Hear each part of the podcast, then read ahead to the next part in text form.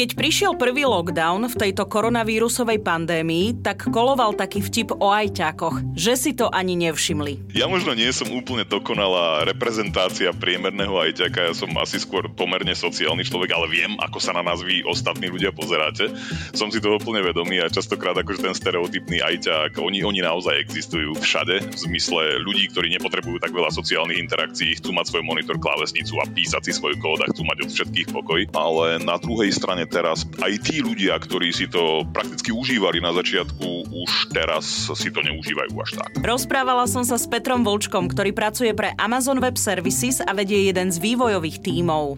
Amazon Web Services je konkrétne časť tejto firmy, ktorá sa zameriava na technológie a vývoj a infraštruktúrnych, technologických a IT vo všeobecnosti riešení pre prakticky celý svet. Petrov tým vyvíja databázové systémy pre firmy a starajú sa o ne. Ten cloud, on je, on je naozaj taký, že je, je to naozaj mrak, ktorý je veľmi ťažko si predstaviť a to je v poriadku. Nie je nutné pre človeka, aby, aby vedel, čo je cloud a čo nie je cloud. Podstatné je, že to funguje. Predstavujem vám Slováka v Írsku Petra Volčka, ktorý je manažérom vývoja softveru v Amazon Web Services. Ja som Oli Čupinková a počúvate podcast Slováci v zahraničí podcaste Slováci v zahraničí sa dnes rozprávam s ďalším skvelým, úžasným Slovákom Petrom Volčkom, ktorý pracuje pre Amazon v Dubline a všetko, čo o ňom viem, je, že vedie jeden z vývojových tímov Amazon Web Services. Peťo, ahoj a prosím ťa rovno mi vysvetliť, čo robíš. Ahoj, Oli.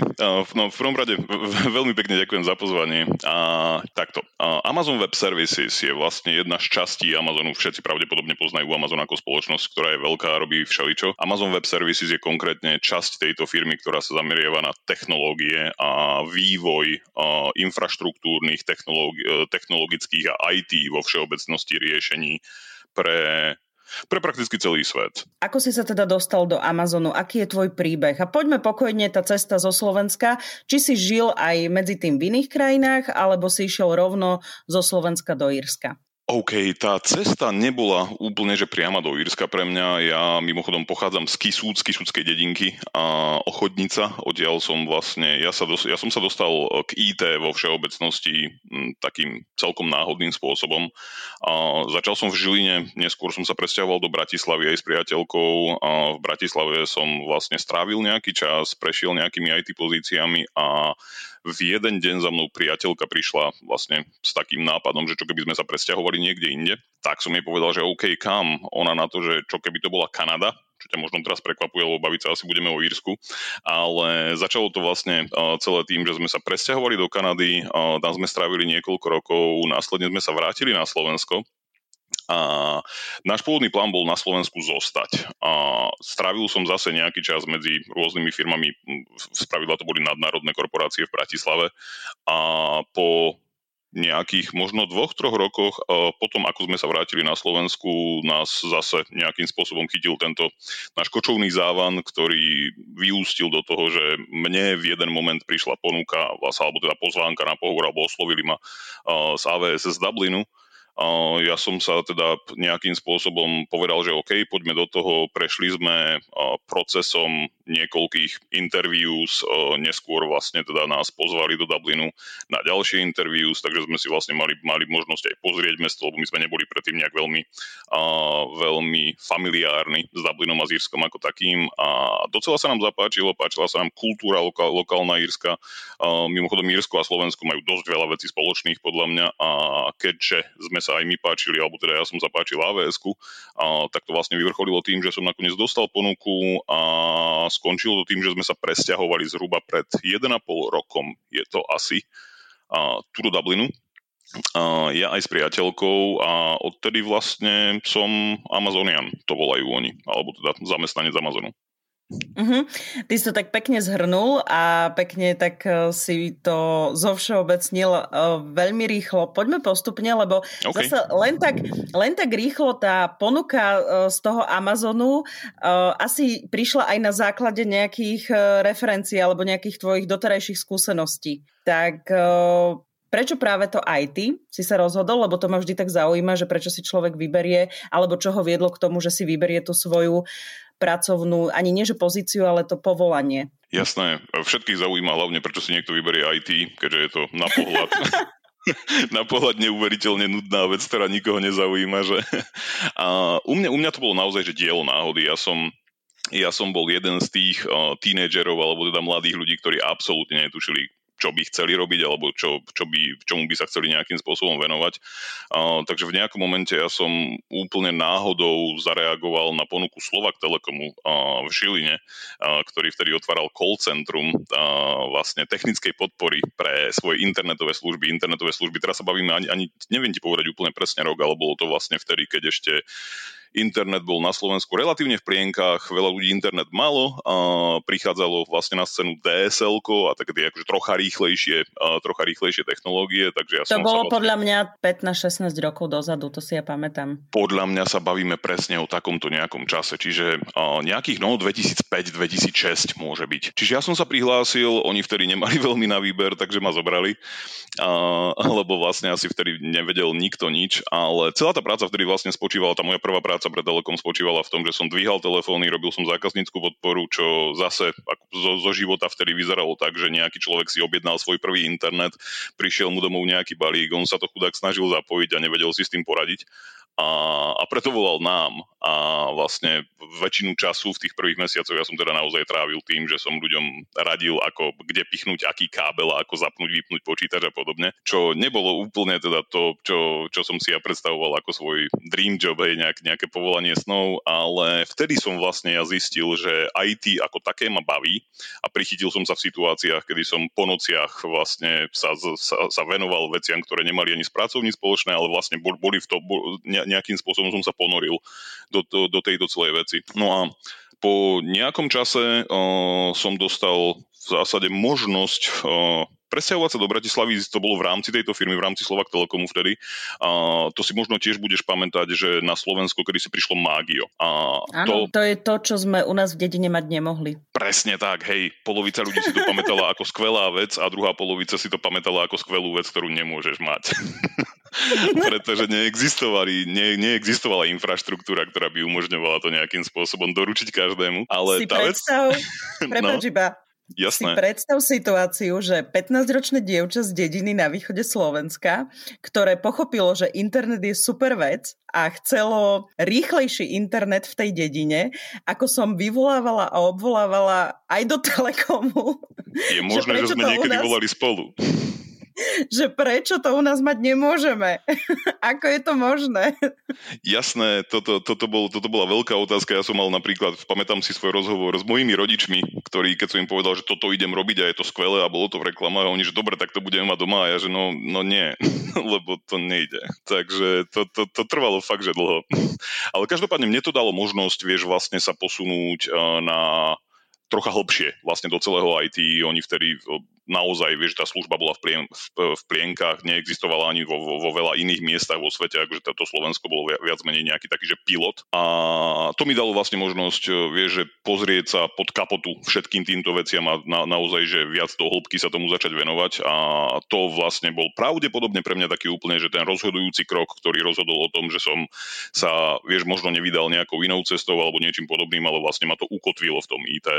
A vtedy ešte na, na čisto technických pozíciách, hej, že vtedy vlastne sme inštalovali veci, rozbiehali veci, boli vystrašení, keď sme sedeli niekde na pive a zrazu tam vypadla telka, pretože prvé, čo ťa napadlo, že možno majú mágiu a máme naozaj zný problém. A až následne vlastne sa to potom začalo posúvať ďalej. To mi pripomína, že keď niekde vypne rádio, tak ja tiež rozmýšľam nad tým, že čo sa stalo u nás v štúdiu, že mhm. nehráme. a pritom je to len niekedy nejaká lokálna porucha. Ty si teda uh, taký samouk, alebo ty si to aj potom išiel nejakým spôsobom aj študovať, to IT? Vieš čo, ono, môže to znieť zvláštne, ale ja som nikdy IT ne, ne, neštudoval. V tomto som fakt, že samouk, alebo teda pomohlo mi strašne veľa ľudí. Vieš, jedno z veľkých šťastí môjho života je, že som sa vždy dostal do nejakej spoločnosti ľudí, vieš, kolegov, ktorí vedeli strašne veľa a ja som vedel strašne málo a tým pádom som sa vedel od nich strašne veľa naučiť. To je tá prax ľudí, čo, keď sa ti venujú. No jasné. No dobre, čiže bol si v tom telekome, tam si mm. teda pracoval, veľa si sa učil a potom si vlastne odtiaľ odišiel do Kanady, lebo teda frajerka povedala, že poďme to skúsiť? No, nie úplne takto priamočiaro, ale prakticky áno. Dá sa povedať, že ja som sa potom po nejakom čase som sa rozhodol odísť zo Slovak Telekomu a vlastne vystriedal som jednu, dve možno aj tri firmy v Bratislave, také nejaké tie, tie veľké klasické viežité korporáty, ktoré u nás fungovali mm-hmm. aj fungujú doteraz. A následne som sa vlastne dostal do takého štádia, kedy sa mi zdalo, vie, že, že sa vlastne ten svet okolo mňa prestal posúvať, či už kariérne, alebo aj celkovo. A moja priateľka teda, alebo frajerka to využila na to, aby za mnou prišla s tou myšlienkou, že poďme preč, poďme preč, poďme preč. A otravovala ma s tým v zásade až dovtedy, kým som nepovedal, že OK, tak poďme preč. A skončilo to tým vlastne, že sme sa odsťahovali do Kanady, požiadali sme o kanadské víza, dostali sme kanadské víza, presťahovali sme sa do Kanady, do Toronta. A, a vlastne náš plán bol vtedy uh, zodpovedajúci nášmu veku a skúsenostiam, že vlastne pristáli sme a, a že teraz čo. A našťastie sa veci rozbehli pomerne rýchlo, mne sa podarilo vlastne nájsť si, nájsť si prácu vo svojom, vo svojom odbore a všetko bolo skvelé. V Kanade sme vlastne žili asi 2,5 roka, alebo tak nejak, ak si správne pamätám. Ale následne potom z rôznych dôvodov daných dokopy sme sa nakoniec rozhodli vrátiť na Slovensko a tá originálna idea bola, že na Slovensku zostaneme a že pokúsime sa teda žiť na Slovensku, ale to nám teda zjavne nevyšlo, ako vidíš. Inak, čo sa týka tej Kanady, tak to ma len zaujíma, že bolo jednoduchšie si nájsť prácu v tom IT sektore teda? Ako keď niekto ide úplne len na blind, že však niečo si nájdem, ale teda cieľene, keď už si vedel, že to IT ovládáš, vieš to robiť, tak či to bolo možno také jednoduchšie? Bolo to, vz... malo by to byť jednoduché, alebo tá, e, je, je to určite jednoduchšie, predpokladám ako vo veľa iných odvetviach, možno vo väčšine. A ten problém, s ktorým ja som sa potýkal, alebo nebolo to naozaj až tak jednoduché nakoniec, bol ten, že dostával som strašne veľa e, pohovorov, ponúk a podobne, veľakrát sme ale stroskutali na, na otázke o vízach. A my sme vlastne s vízami, e, my sme prišli do Kanady samozrejme s vízami legálne, ale naše víza boli obmedzené časovo. A veľa firiem práve v tom momente, keď sa teda dozvedeli, že je dosť pravdepodobné, že ja za rok, keď mi skončia víza, tak budem musieť odísť, tak vlastne sa rozhodli buď to, že nepokračovať ďalej, alebo alebo z toho, z toho vznikali problémy, lebo vlastne v Kanade ten imigračný systém funguje tak, že ty pokiaľ nemáš vlastné víza, pokiaľ niekde pracuješ, tak tá firma je vlastne zodpovedná potom za to, aby dokázala kanadskej vláde, že ty si naozaj človek, ktorého oni potrebujú, nedokážu nájsť žiadneho človeka, ktorý je Kanaďan na, na týchto pozíciách a až vtedy si ťa vlastne môžu nechať. A to stojí strašne veľa času právnikov a peňazí samozrejme, takže ako veľa tých firiem, čo som až neskôr pochopil, že naozaj s tým v tom videli veľký problém ale napriek tomu teda po, v relatívne krátkom čase, to bolo niekoľko týždňov, a, sa našla firma, teda, ktorá možno bola tak nešťastná alebo už tak, tak zúfala, že, že im to bolo jedno. A vlastne podpísali so mnou kontrakt a v tej firme som vlastne ja strávil v, prakticky celý svoj kanadský čas. Páči sa mi, ako skromne to hovoríš, že tá firma bola asi zúfala, že ma prijala.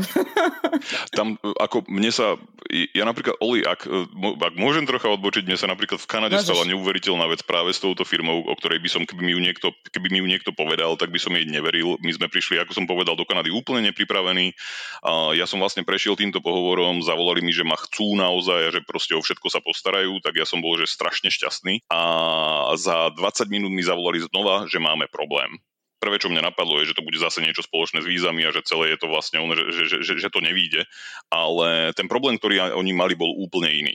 Ja tým, totiž to, že som nemal dosť dobrý prehľad o platoch, vieš, a o, o týchto, o týchto akože cenových situáciách v Kanade, tak som si totiž to na tom pohovore vypýtal toľko peňazí, že oni mi ich nechceli dať, pretože sa báli, že by to vlastne mohlo, mohlo zaváňať e, zneužívaním nejakého imigranta, nejakej zahraničnej pracovnej sily a podobne. Čiže vlastne mi volali s tým, že ak by mi to strašne nevadilo, tak oni by mi dali nejaké peniaze navyše, a ak by som s tým bol OK, tak proste pokračujeme ďalej a všetko je v poriadku. Čo bolo pre mňa naozaj, že ja keď som zložil ten telefón, tak som asi 5 minút pozeral do steny a snažil sa pochopiť, čo sa práve stalo, vieš. Ako toto bolo naozaj, Bože. že pre mňa neuveriteľné vtedy. Prepač, akože fakt super story. Mm, aj tá suma peňazí, ktorú, o, o ktorú vlastne oni mi, mi chceli vlastne tú, tú moju požiadavku zvýšiť, nebola až tak zanedbateľná. Akože ono to bolo pomerne ako signifikantné číslo. Takže ja som fakt najskôr netušil, že či si so mňa robia srandu, alebo či to myslia vážne, ale evidentne to mysleli vážne, pretože ako náhle som povedal, že OK, nevadí mi to, ako viem s tým žiť, nie je to pre mňa neprekonateľný problém zarábať oveľa viac, tak, tak vlastne sme podpísali kontrakt a všetko sa rozbehlo. Môžeš iba povedať ten rozdiel, aký tam bol medzi tým, čo si si možno pýtal ty a koľko nakoniec oni povedali, že pre nich by bolo lepšie, keby tá suma bola o toľko to vyššia? Aspoň ten rozdiel, ja zase sa nezaujímam o tie Hej, vieš čo, poviem ti rozdiel, ak ti nevadí možno radšej percentuálny ako iný, ale bolo to možno okay, 15, okay. 15% ročne navyše. No to je dosť. Mm-hmm. Takže e, v Kanade ti dobre bolo? V Kanade bolo skvelé, Kanada je nádherná krajina. No a potom si teda ste sa rozhodli, že sa vrátite na Slovensko. No a mňa zaujíma, že kedy prišla tá ponuka z toho Amazonu, že, že ty si aj sa uchádzalo tú prácu, alebo, alebo si mal niekde hodený životopis a oni ťa objavili, alebo to boli nejakí títo headhuntery, ktorí hľadajú ľudí? Pravda je taká, že ja som si vlastne hľadal svoju prvú prácu, kedy si to je tá s tým dvíhaním telefónom a vlastne s tou technickou podporou v Telekome. A potom som si hľadal prácu aktívne v Kanáde. Okrem toho som si nikdy, nikdy už vlastne, našťastie, to je akože obrovské šťastie asi, nemusel hľadať prácu aktívne. Vždycky to bolo pasívne, vždy to bolo tým, že ma niekto oslovil, tá spravidla nejaký headhuntery alebo tá spoločnosť sama. A spravidla sa to deje cez LinkedIn, čo je vlastne niečo ako profesionálna sociálna sieť, aj niečo ako Facebook so zameraním na prácu a profesie. Mm-hmm, áno, takže, poznám LinkedIn. Jasné, uh, takže uh, väčšinou sa to dialo cez toto. Uh, táto ponuka konkrétne z Amazonu prišla od nich, bolo to bez toho, aby ja som sa o, o niečo pokúšal. Uh, bol som aj trocha prekvapený. Uh, ja, to bolo vlastne v čase, kedy my sme sa vrátili do Bratislavy. Ja som, ja som vlastne jeden rok strávil v jednej práci kde som sa ale dosť nudil vtedy, tak som vlastne zobral inú ponuku z inej, takisto ďalšej z tých veľkých nadnárodných spoločností, ktoré operujú v Bratislave, a, ktorá ma bavila nejakú chvíľu, ale ale po zhruba tiež asi roku, roku niečo som dospel do takého štádia, že som si nebol úplne istý, že či, či chcem v tej firme zostať, alebo či nechcem skúsiť niečo iné. A vtedy som sa vlastne začal aj zamýšľať nad tým, že ak by ak by náhodou sa mi raz v živote stalo to, že ma osloví jedna z týchto, oni sa volajú, že FANG, tieto, tieto, uh, tieto firmy, že Facebook, Amazon, uh, Apple, uh, Netflix alebo Google, tak, že by som tú ponuku pravdepodobne zvažoval. A uh, luckily enough, ako celkom prekvapivo, netrvalo asi ani týždeň, odkedy sa mi som, som, som vlastne takéto niečo mi skreslo v hlave, ma Amazon oslovil. Ja som pravdu povediac ani nemal nejaké že veľké, veľké idei o tom, že by toto mohlo prejsť, lebo tá, tá ponuka pre mňa znela too good to be true, vieš, akože príliš dobrá na to, aby to mohla byť pravda. Úplne, že v nejakom prvom momente, ale zase moja priateľka ma donútila im odpovedať a dať si s nimi nejaký prvý hovor a potom druhý hovor a potom tretí hovor a potom prísť do Dublinu a absolvovať sériu interví a napísať nejaké dokumenty a vlastne prejsť celým tým procesom. Až to teda navrcho, na, na, nakoniec vyvrcholilo tým, že sme sa presťahovali. Ty, máš, ty si taký šťastný muž, že máš takú úžasnú ženu pri ja sebe. Ja som a mám. Áno. to si ešte povieme potom o živote ďalej, ale nedalo mi to na to, čo si povedal, že teda priateľka ma prinútila odpísať. Moja priateľka Takže... je totiž to strašný pirát. Vieš, že ona za každým, ona má niekedy vyslovene, že interoguje, uh, uh, vypočúva, vieš, v zmysle, že kto ti písal cez LinkedIn, aká firma ťa oslovila alebo niečo, že ukáž, čo tam máš. A a to sa vlastne stalo aj teraz, ako náhle som mňa vypadlo, že Amazon, že čakal, to je to, čo si chcel robiť. Ja som jej povedal, že no hej, ale toto je troška veľa, akože tu sa pravdepodobne strápnim. A ona, že no to sa uvidí, ideme do toho. Ja balím kufre a ty začni pohovorať. A, a zase ona väčšinou má pravdu, ja neviem, akým prečo sa to deje, ale zase raz to dopadlo tak, ako ona chcela. Ja ti poviem, prečo sa to deje. Žena ako to je samozrejme. Ja ti nemám čo k tomu povedať. Je to jedna z vecí, ktorej nerozumiem, pretože mi chýbajú dáta, takže ju nedokážem pochopiť. Ja som veľmi že na dátach založený človek, tu žiadne dáta nemáme. Ale, ale jasné, prax nám ukazuje, že je to tak.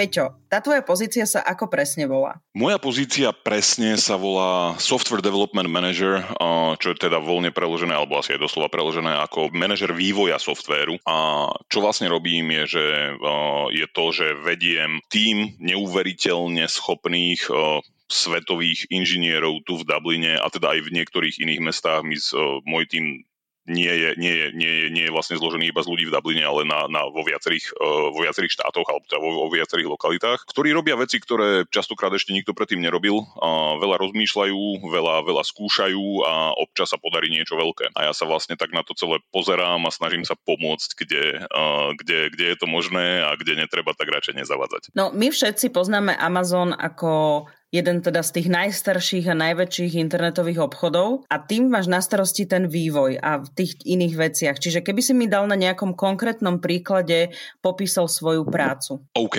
Uh, Takto. Tá časť Amazonu, ktorá vlastne, ktorej ja som súčasťou, je teda AWS, ako som už spomenul, a ešte konkrétnejšie je to, že RDS, alebo teda, čo, čo je vlastne divízia relačných databáz.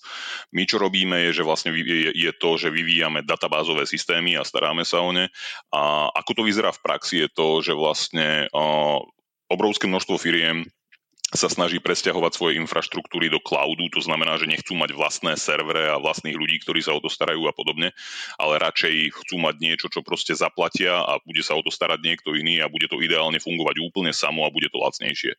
A čo teda môj tím uh, robí, alebo teda čoho je súčasťou, je to, že my vyvíjame takéto databázové riešenia, ktoré napríklad aj ty alebo ktorýkoľvek iný človek, aj keď teda väčšin, väčšinou sú to, niekedy sú to naozaj jednotlivci, niekedy sú to častokrát sú nadnárodné spoločnosti, vlády, vlády a, a, a podobne, a, ktoré, a, ktoré si oni od nás jednoducho kupujú a používajú ich. A, tá naša pridaná hodnota je hlavne v tom, že to, čo pred možno 5 rokmi by robilo 100 ľudí rok, my dokážeme urobiť, alebo teda u nás dokážeš urobiť, pretože to, sme to tak spravili v priebehu minút a možno jeden človek alebo dvaja. Čiže napríklad Prosím. predstav si, že si banka alebo si Radio Express a poviete si, že chcete expandovať do celého sveta a všade chcete mať svoje, svoje svoje štúdia a nahrávacie zariadenia a všetko ostatné, ale nechcete to platiť, lebo vlastne trvalo by to strašne dlho.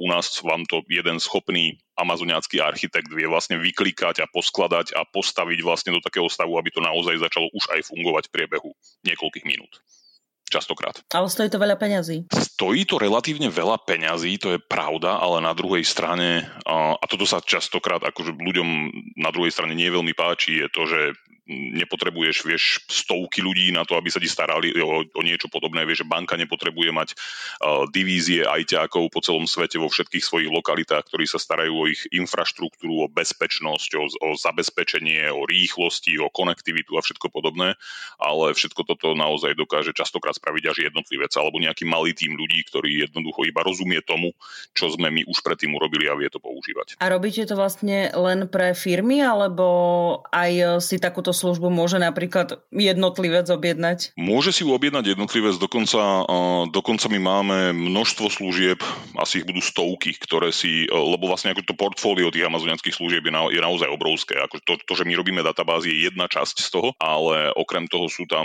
naozaj množstva, to sú stovky ďalších služieb, z ktorých si vlastne postup môže človek alebo nejaká organizácia poskladať vlastne infraštruktúru okolo celého sveta, takú, ako by, na akú by ináč nikdy si nemohli dovoliť. A vie to, vie, vie to naozaj spraviť aj jednotlivec. E, používa, AVS používa strašne veľa napríklad študentov a podobných ľudí, ktorí si iba chcú niečo vyskúšať.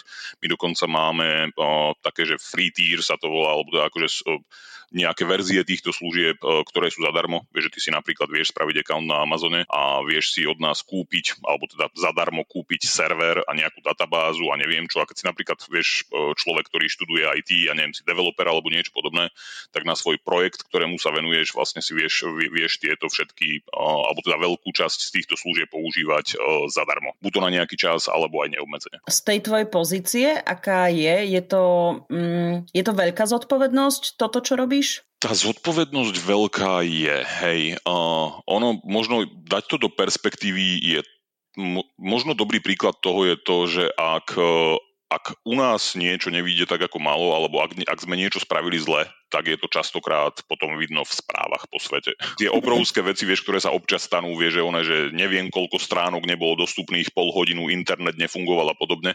Ak sa niečo takéto stane, tak je dosť veľká pravdepodobnosť, že že vinník sedí niekde u nás.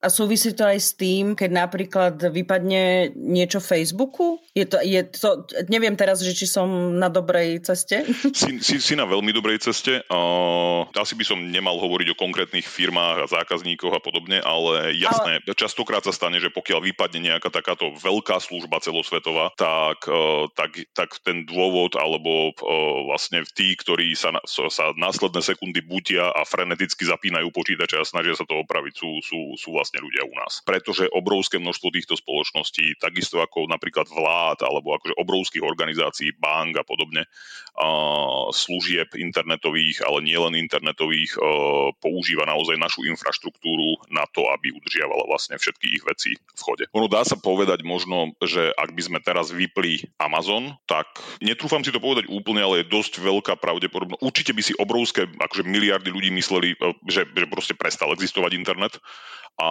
a naozaj by prestala existovať obrovská časť internetu. A nielen internetu, ale aj služieb ako napríklad internet bankingy, vieš, proste rôzne aplikácie, rôzne veci bežnej spotreby, ktoré, ktoré ľudia používajú a vôbec nás nenapadne, vieš, že za, za tým celým, za tou apkou v telefóne alebo za, tvojim, za, za tvojou, za elektrinou v dome sa, sa skrýva nejaká infraštruktúra, ktorá je v Amazone. Myslela som si, že je všetko také zautomatizované a že môže to fungovať aj bez nejakého akéhokoľvek zásahu, možno ľudského. Ale keď hovoríš, že ak je nejaká chyba, môže sa tým aj byť aj nejaký č- váš človek, tak už uh, mám obavy.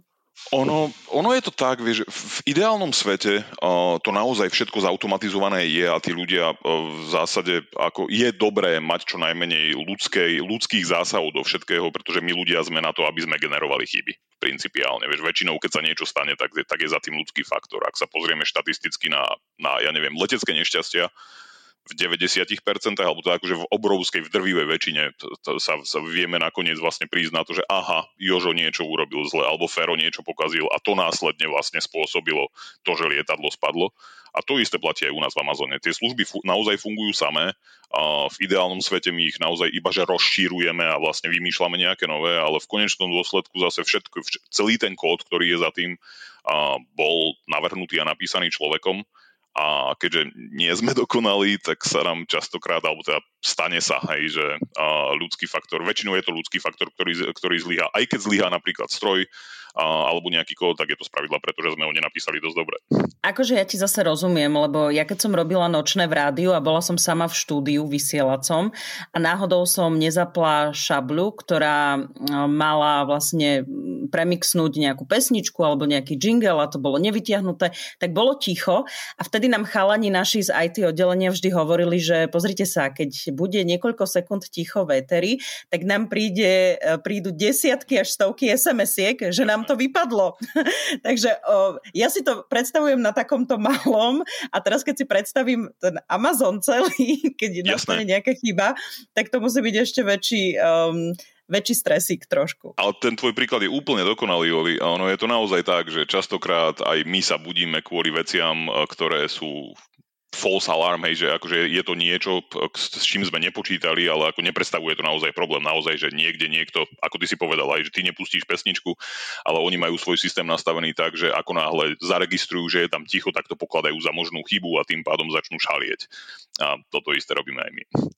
Akurát, stresuj... akurát krát, krát svet. Hej, tá škála je trocha väčšia. Máš stresujúcu prácu? Jednoduchá odpoveď je určite, že áno. Trocha zložitejšia odpoveď je, že určite stresujúcejšiu ako kedykoľvek predtým doteraz. A, a, a, to, a to je asi celé, čo sa týka mojej odpovede. Áno, hej, a práca v Amazone, konkrétne teda v AWS u nás, vie byť stresujúca. Z dvoch dôvodov. Jeden je určite tá, tá zodpovednosť. Ten druhý dôvod je to, že ten, tie nároky alebo teda očakávania na výkon ľudí sú pomerne vysoké vo všeobecnosti, čo je vlastne o Amazone v podstate známe. A, a to dostáva ľudí v určitých situáciách pod dosť veľký stres, určite. Znamená to, že aj tá firma sa stará aj o nejaké možno nejakými benefitmi, aj o to možno psychické zdravie? Jasné, znamená to aj to.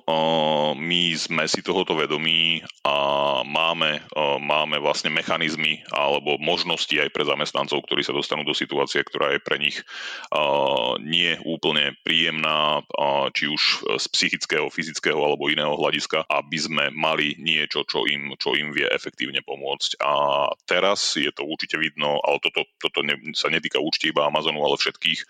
A to im možno budeš vedieť potvrdiť aj ty, ak teda uh, sa ne, ne, netráviš veľa času v práci, že s týmito lockdownami a vlastne s touto covidovou situáciou je, je to vyrovnávanie sa so stresom a ten chýbajúci sociálny kontakt a všetko pre ľudí násobne ťažšie a tým pádom aj ten dopad na, na duševnú pohodu, na zdravie, na, na, všetko, na všetko ostatné, prakticky každého jednotlivca je okrem možno veľmi, veľmi málo výnimiek nejakých extrémnych introvertov. Ten dopad je signifikantný a a treba sa tým zaoberať aj na firemnej úrovni. No nechcem to teraz zľahčovať, ale je aj veľa forikov o, o ajťakoch, že v tomto lockdowne, že teda na začiatku pandémie to bolo také, že, že ajťaci si ani nevšimli, že je nejaký lockdown. no, Prepáč. Áno, áno. ja možno nie som úplne dokonalá reprezentácia priemerného ajťaka, ja som asi skôr pomerne sociálny človek, ale viem, ako sa na nás vy ostatní ľudia pozeráte. Som si toho úplne vedomý a častokrát akože ten stereotypný ajťak, oni, oni naozaj existujú uh, všade. Uh, tí uh, vlastne v zmysle ľudí, ktorí nepotrebujú tak veľa sociálnych interakcií, chcú mať svoj monitor, klávesnicu a písať si svoj kód a chcú mať od všetkých pokoj. Uh, jasné, a veľa z týchto ľudí si to naozaj nevšimlo, ale na druhej strane teraz po koľko je to, je to vlastne už vyše roka tu v Dubline, ja, ja mm-hmm. osobne som už, som už asi rok nebol fyzicky v práci, a, tak a, aj tí ľudia, ktorí si to prakticky užívali na začiatku, už teraz si to neužívajú až tak. Či Rozumiem. chceme, či nechceme, vieš, každý, každý, každý potrebuje nejaký kúsok ľudstva okolo seba a skôr či neskôr je asi len otázka konkrétnej personality, že kedy to na koho dolahne a teraz naozaj, to vidíme, na, to vidíme vlastne aj na príkladoch všeobecne populácie Slovenska alebo každej inej krajiny, kde vidno, že tí ľudia začínajú byť z toho naozaj unavení a začínajú byť z toho unavení naozaj aj tí ľudia, ktorí si to vyslovene užívali. Lebo ja si, ja, ja si, ja si pamätám niektorých uh, svojich kolegov, ktorí hovorí, že toto je vlastne skvelé. Robím to, čo predtým a nikto ma pritom neotravujem, nemusím nikde ísť. Alebo pol roku je, sa tá situácia zmení. Ja tomu rozumiem, ja som vravela, že to nechcem úplne zľahčovať, ale neodpustila som si tento chorík.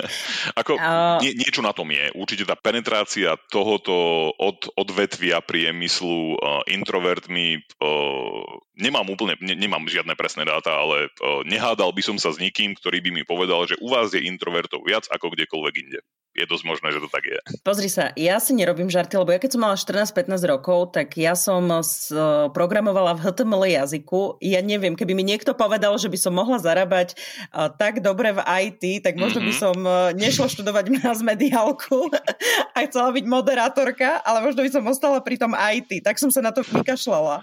No toto je to, že vidíš, všetci si s nás robíte srandu, ale nakoniec budeme my tí, ktorí sú cool.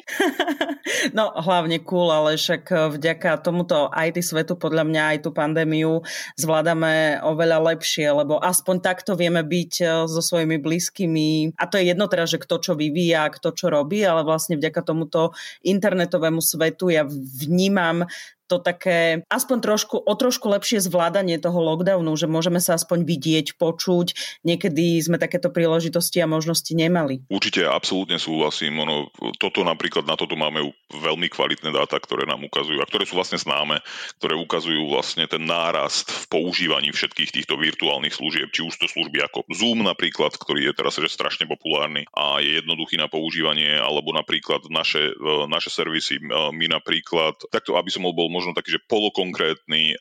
Veľa firiem, veľa spoločností, veľa odvetví teraz naozaj trpí aj tým, že vlastne je lockdown, nemôžu robiť svoj biznis a tak ďalej. U nás sa to prejavilo úplne opačne. My sme nikdy nemali toľko práce, ako máme teraz. Pretože tí ľudia naozaj tie služby používajú tak ako nikdy predtým, aj tie firmy, aj všetci ostatní sa tomu museli prispôsobiť a my sme teda tí, ktorí, ktorí, by, sa, ktorí by si mali vyhrnúť rukavy a zabezpečiť, aby tie služby dostupné boli.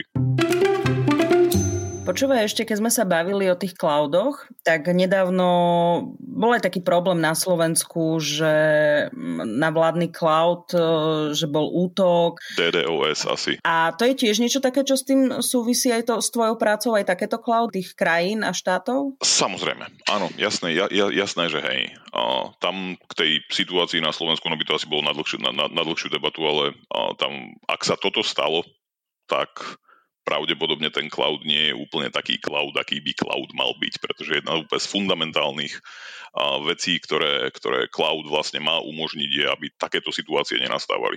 Aj keď teda naozaj pre mňa je na otázku, že či to, čo sa stalo na Slovensku, bol naozaj útok, alebo to bol iba útok dôchodcov a ich detí, čiže bežných užívateľov. chápem, chápem. Hej, ale, ale o, dobre. U, určite áno. Akože toto je, toto je presne tá vec, prečo sú cloudy stavané, prečo vlastne tá infraštruktúra, my ju máme tak strašne robustnú, že pokiaľ naozaj, že pokiaľ si povieš, že chcem byť v Amazone a chcem, aby moja služba bola navždy dostupná, tak v zásade ty vieš povedať tej našej službe, že škáluj sa do nekonečna. Vieš, že vždy, keď bude mať jeden server problém, pridaj ďalší a ďalší a ďalší a ďalší, aby sa nikdy nikomu nestalo, že, že tá služba dostupná nebude. A toto je presne, vieš, vlastne ten, je, jeden z tých benefitov, ktoré potom v bežnej praxi vyzerajú tak, že pokiaľ máš napríklad takúto stránku, ako sme mali na Slovensku, kde sa niekto má registrovať, tak pokiaľ tam je iba 5 ľudí, vieš, alebo akože tá, tá používanosť je veľmi nízka, tak tá služba sa sama vlastne povypína a zmenší sa na nejaký jeden server takže vlastne ten, ten zákazník platí oveľa menej v konečnom dôsledku.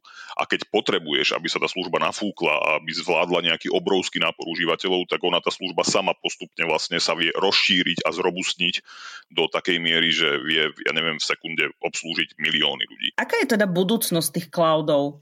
Alebo čo je také do budúcnosti, že ako sa tie cloudy môžu vyvíjať ešte lepšie ako to, čo môžeš povedať, nejakú, nejaký trend, alebo ako to vôbec funguje, že či je ešte kde rásť, alebo toto už je ten taký dokonalý systém, ktorý máme a učíme, učíte sa, alebo teda pracujete na tom, aby sa to už len zlepšovalo a zdokonaľovalo. K tomuto sa asi dajú povedať také, že dve roviny. Jedna tá rovina je tá, že ten systém nikdy nebude dokonalý, ako ten systém môže byť relatívne dokonalý z pohľadu toho, že nikdy nespadne, vieš, alebo vždy bude robiť to, čo, to, to, čo chceš. Na druhej strane Amazon, teda ak je niečím známy tak, a chce byť tým známy, tak je to tým, že, sa, že chceme byť a snažíme sa byť najviac firma, ktorá je posadnutá zákazníkom. My sa nesnažíme až tak veľmi rozmýšľať nad tým, že čo by sme my chceli spraviť inak, alebo čo by sme my chceli spraviť lepšie, ale skôr sa snažíme počúvať zákazníkov a pokiaľ vidíme, že zákazník by niečo chcel, tak ak to zákazník chce, tak mu to proste tak, tak je potom na nás, aby sme, aby sme zistili, ako sa to dá spraviť a ako mu tú službu dať. To je vlastne akože z toho, že tie služby naozaj sa vyvíjajú stále, pretože vlastne potreby zákazníkov sa menia.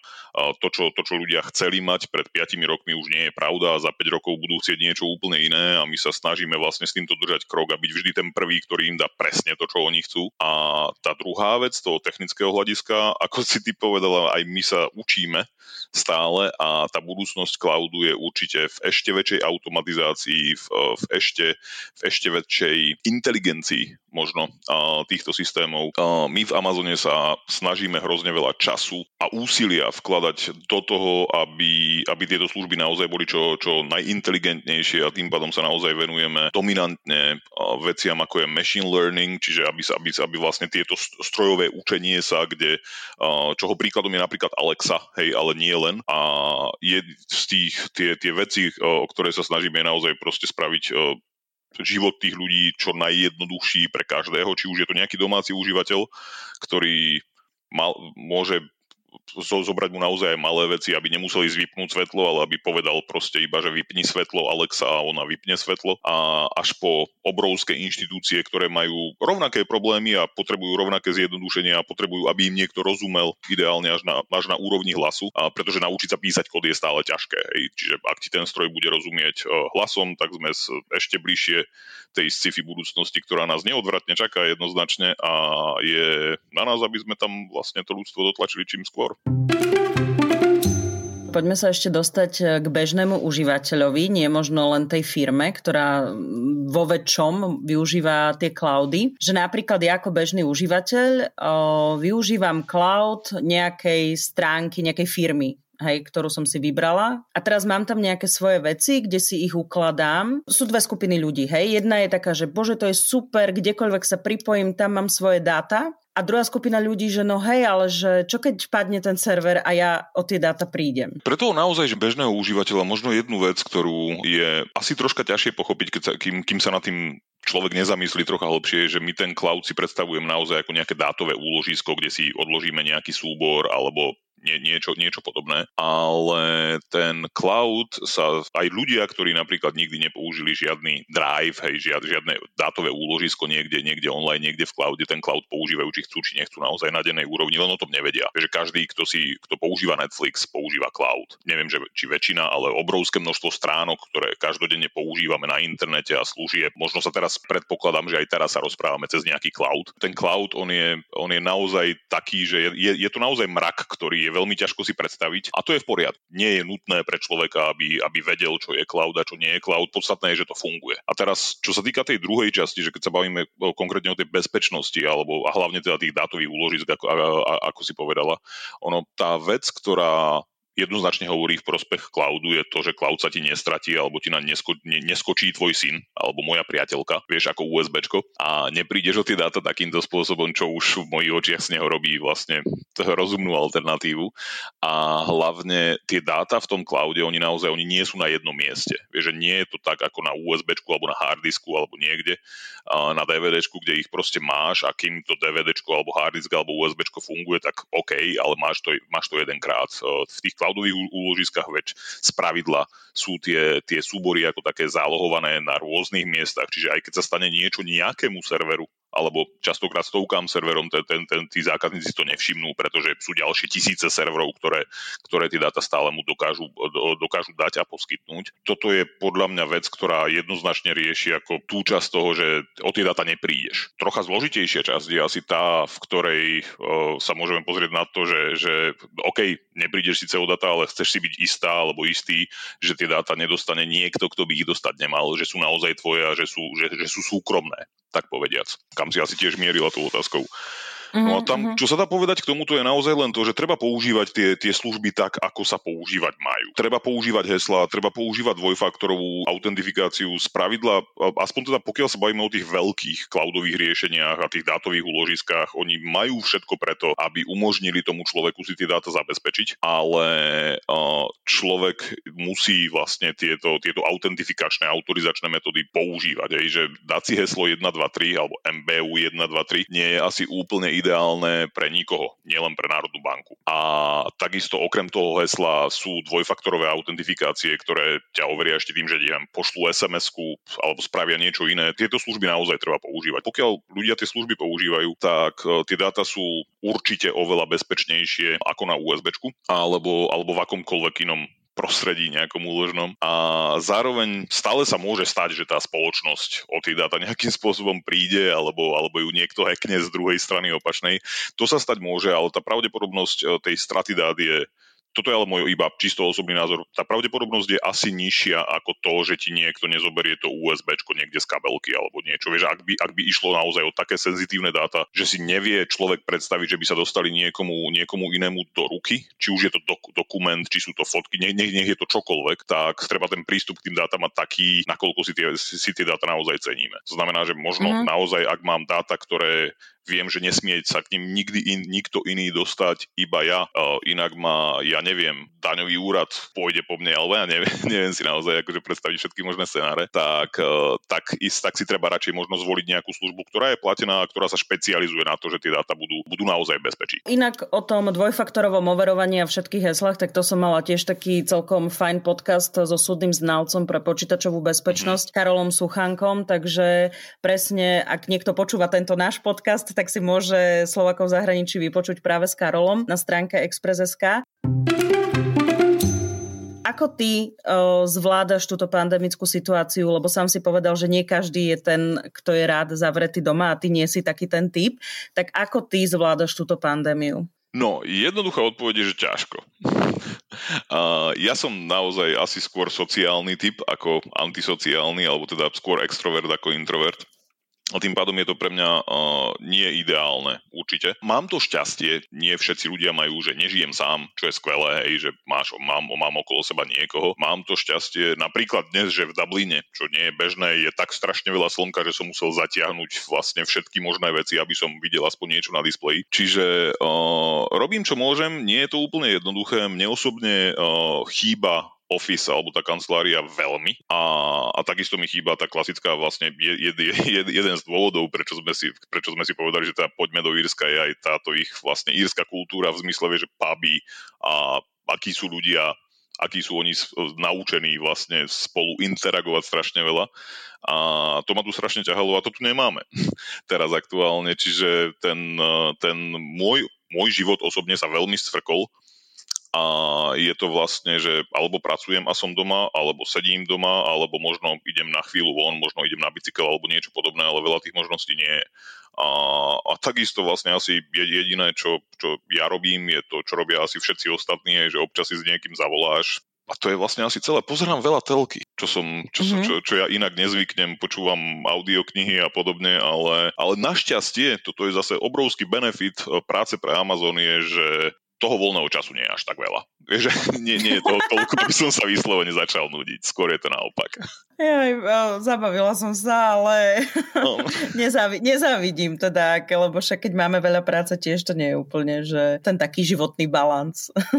Hej, ono, jedna z tých vecí je určite aj tá, že ako je, je to pre mňa pomerne jednoduché tým, že veľa ľudí napríklad nemá možnosť ísť do práce teraz, takže naozaj sedia doma, nemajú čo robiť. Ja mám tú prácu doma, čiže a môžem jej robiť úplne, že do nekonečna je tam, je tam milión, neviem si predstaviť, že by som niekedy mal hotové. Čiže vieš, že nuda neexistuje a skôr ten problém je opačný, hej, že pre mňa je skôr ten problém ten, že ako sa odlepiť od toho, od tých počítačov a od všetkého ostatného, keďže nevieš odísť ďaleko, hej, že naozaj odídeš do vedľajšej miestnosti, možno vybehneš na chvíľu na von, ale nie sú tie možnosti. My napríklad my zvykneme uh, veľa cestovať a strašne radi cestujeme.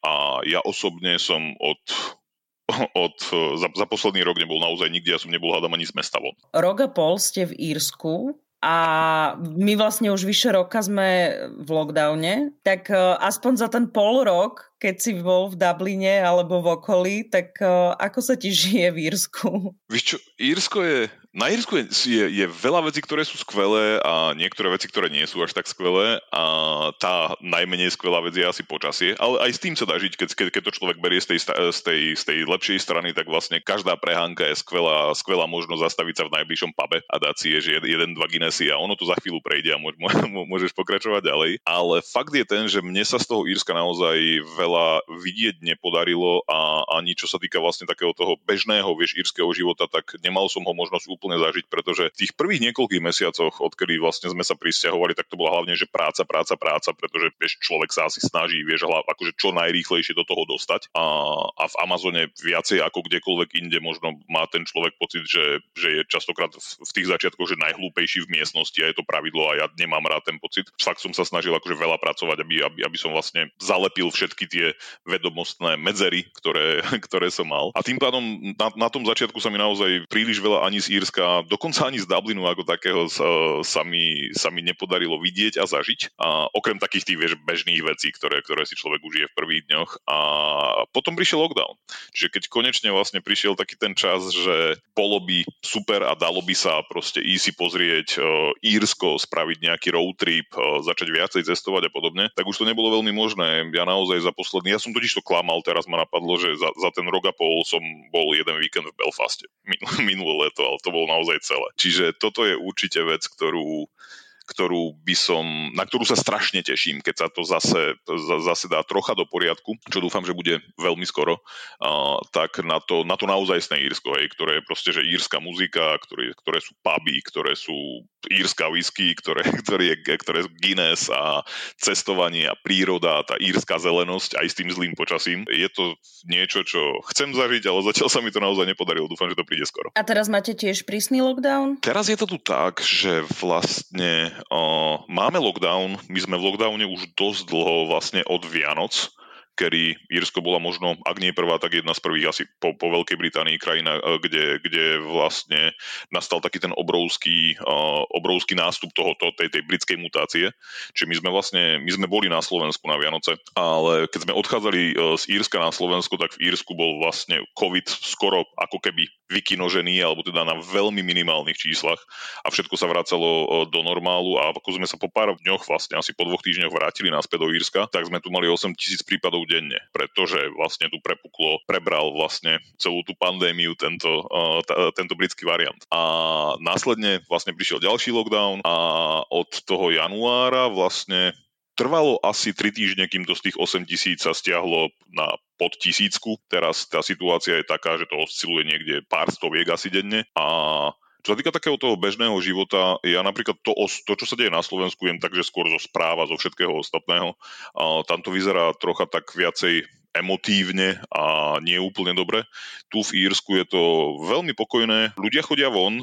Jedno obmedzenie, ktoré máme teraz aktuálne je, že vlastne človek by nemal ísť ďalej ako 5 km od, od miesta, kde býva. Ale ľudia chodia po vonku, vonku sa nenosia rúška. Ľudia pomerne naozaj zodpovedne dodržiavajú odstupy a všetko ostatné, takže keď si ideš zabehať alebo prejsť sa do parku alebo niečo, tak vidíš kopec ľudí, ktorí ale sú sociálne distancovaní, hej, že sú od seba väčšinou pomerne ďaleko. A vyzerá to, vyzerá to normálne, až kým sa človek nepozrie na priečelia obchodov, hej, z ktorých, alebo teda pubov, ktoré, ktoré sú pozatvárané. Čiže do pubu alebo do reštaurácie sa ísť nedá, dá sa chodiť po vonku, nedá sa ísť ďaleko a tak. Spomínal si ešte, že Slovensko a Írsko majú toho veľa spoločného. Mhm, spomínal. A čo? Jasné. Vieš čo, pre mňa je Slovensko a Írsko sú dve krajiny, ktoré majú toho naozaj že spoločného strašne veľa. Jedna, alebo teda také tie hlavné veci, ktoré ja vidím, sú to, že obidve to boli vlastne, že pomerne chudobné krajiny, sú to mladé krajiny, či už Írsko alebo Slovensko, ako nemám, nemáme nejakú, že obrovskú históriu e, úspešnú, akože bolo tam veľa zakopnutí a nie úplne akože najšťastnejších a najlepších časov. To je jedna vec. Aj akože v Írsku bol v Írsku napríklad posledný mier medzi Severným Írskom a Írskom uh, bol podpísaný, myslím, že na Veľký piatok 99. roku. Na Slovensku to bolo to bolo skôr, hej, alebo teda ni, ni, nič takéto až nebolo, ale vlastne akože tie krajiny sú veľmi mladé svojím spôsobom, majú veľmi veľa vecí, ktoré či už politicky alebo sociálne nemajú úplne vyriešených a sú to krajiny, ktoré sú si strašne podobné veľkosťou, počtom obyvateľov. Írsko ako ostrov je síce väčšie ako Slovensko, ale, ale nie oveľa. A zároveň Írov je, ak si dobre spomína, možno 4,9 milióna, nás je 5,4 milióna, čiže aj, aj, tá, aj tá veľkosť je podobná a takisto vlastne aj tá, to, ten ekonomický background alebo to, to pozadie tých krajín je také, že tie krajiny neboli historicky akože veľmi silné a úspešné, čo sa týka ekonomiky. Tie krajiny si obidve vybrali nejakú cestu niekedy v 90. rokoch v Írsku sa vlastne pokúšali o, o naštartovať tú vedomostnú ekonomiku. V tom istom čase na Slovensku začala táto vlastne naša vlna priemyslu, automobiliek a všetkého ostatného. A takisto boli obidve tie krajiny pokladané za vlastne Írsko prezývali keltský tiger, Slovensko-tatranský tiger, ak si správne pamätám, alebo tak nejak. A takisto Íri a Slováci majú strašne veľa spoločného. A Íri strašne radi sedia v puboch, krčmách a riešia všetko možné a tvária sa múdro. My robíme úplne to isté na Slovensku. Takže naozaj ja nevidím okrem dialektu, ktoré inak aj tam vidím veľa spoločného na Slovensku, ak idem do vedľajšieho mesta alebo idem niekde do lokality, v ktorej, v ktorej bežne sa nezdržiavam, že tak ten západ Slovenska, tak človek vidí veľmi rýchlo, ako sa mení ten dialekt, reč a všetko ostatné. Tu v Írsku je to rovnako naozaj, že vieš povedať pomaly meskú štvrť v Dubline a už úplne nejakú dedinu alebo iný, iný okres tí ľudia. Tá, tá írska angličtina má strašne veľa otieňov. Toto všetko mne dokopy, akože málo kedy mám deň, kedy by ma nenapadlo, že tak aj v tomto sme si podobní. Že naozaj, akože, či je to tá veľkosť, to, ako, to, akí tí ľudia sú, to, akú má tá krajina históriu a všetko ostatné, naozaj sú si podobné. Teraz až v poslednom, v poslednom období ten jeden hlavný rozdiel, hej, ktorý ja vidím, je ten, že sa vlastne ukazujú pomaličky tie dôsledky toho, že, že ako si ekonomicky tie krajiny vybrali každá svoju cestu na Slovensku, tá, je to ten priemysel, tie automobilky a podobne, tu je to tá vedomostná ekonomika, či to technologické spoločnosti, farmácie a podobne, takže sa mi zdá, že sa začína ukazovať, že, že, že jeden z tých, z tých, jedna z tých ciest dlhodobo je asi udržateľnejšia a lepšia, ale to je iba môj osobný názor. Ale okrem toho naozaj tam tých, tých podobností vidím nespočet. Dobre sa to počúva, dobre sa ty počúvaš, Peťo. Nahrávame už hodinu tento okay. náš rozhovor a myslím si, že by sme si si ešte vedeli pokecať skromne. Jasné. Ale ukončíme tento rozhovor. Ja ti ďakujem veľmi pekne za tvoj čas a aj za všetko, čo si porozprával. Aj som sa niečo naučila, dozvedela. Takže veľmi sa teším z tohto rozhovoru a ešte raz ďakujem. Úplne to isté na mojej strane. Ďakujem mu pekne, Oli, za pozvanie, za to, že si ma tu mala a za to, že si ma tu strpela. Veľmi pekne ďakujem. Som Oli Čupinková, ďakujem, že ste nás počúvali. Ak poznáte úspešných Slovákov a Slovenky, ktorí uspeli vo svete a doma ich nepoznáme, napíšte mi o nich na Slováci v zahraničí zavináč Express.sk.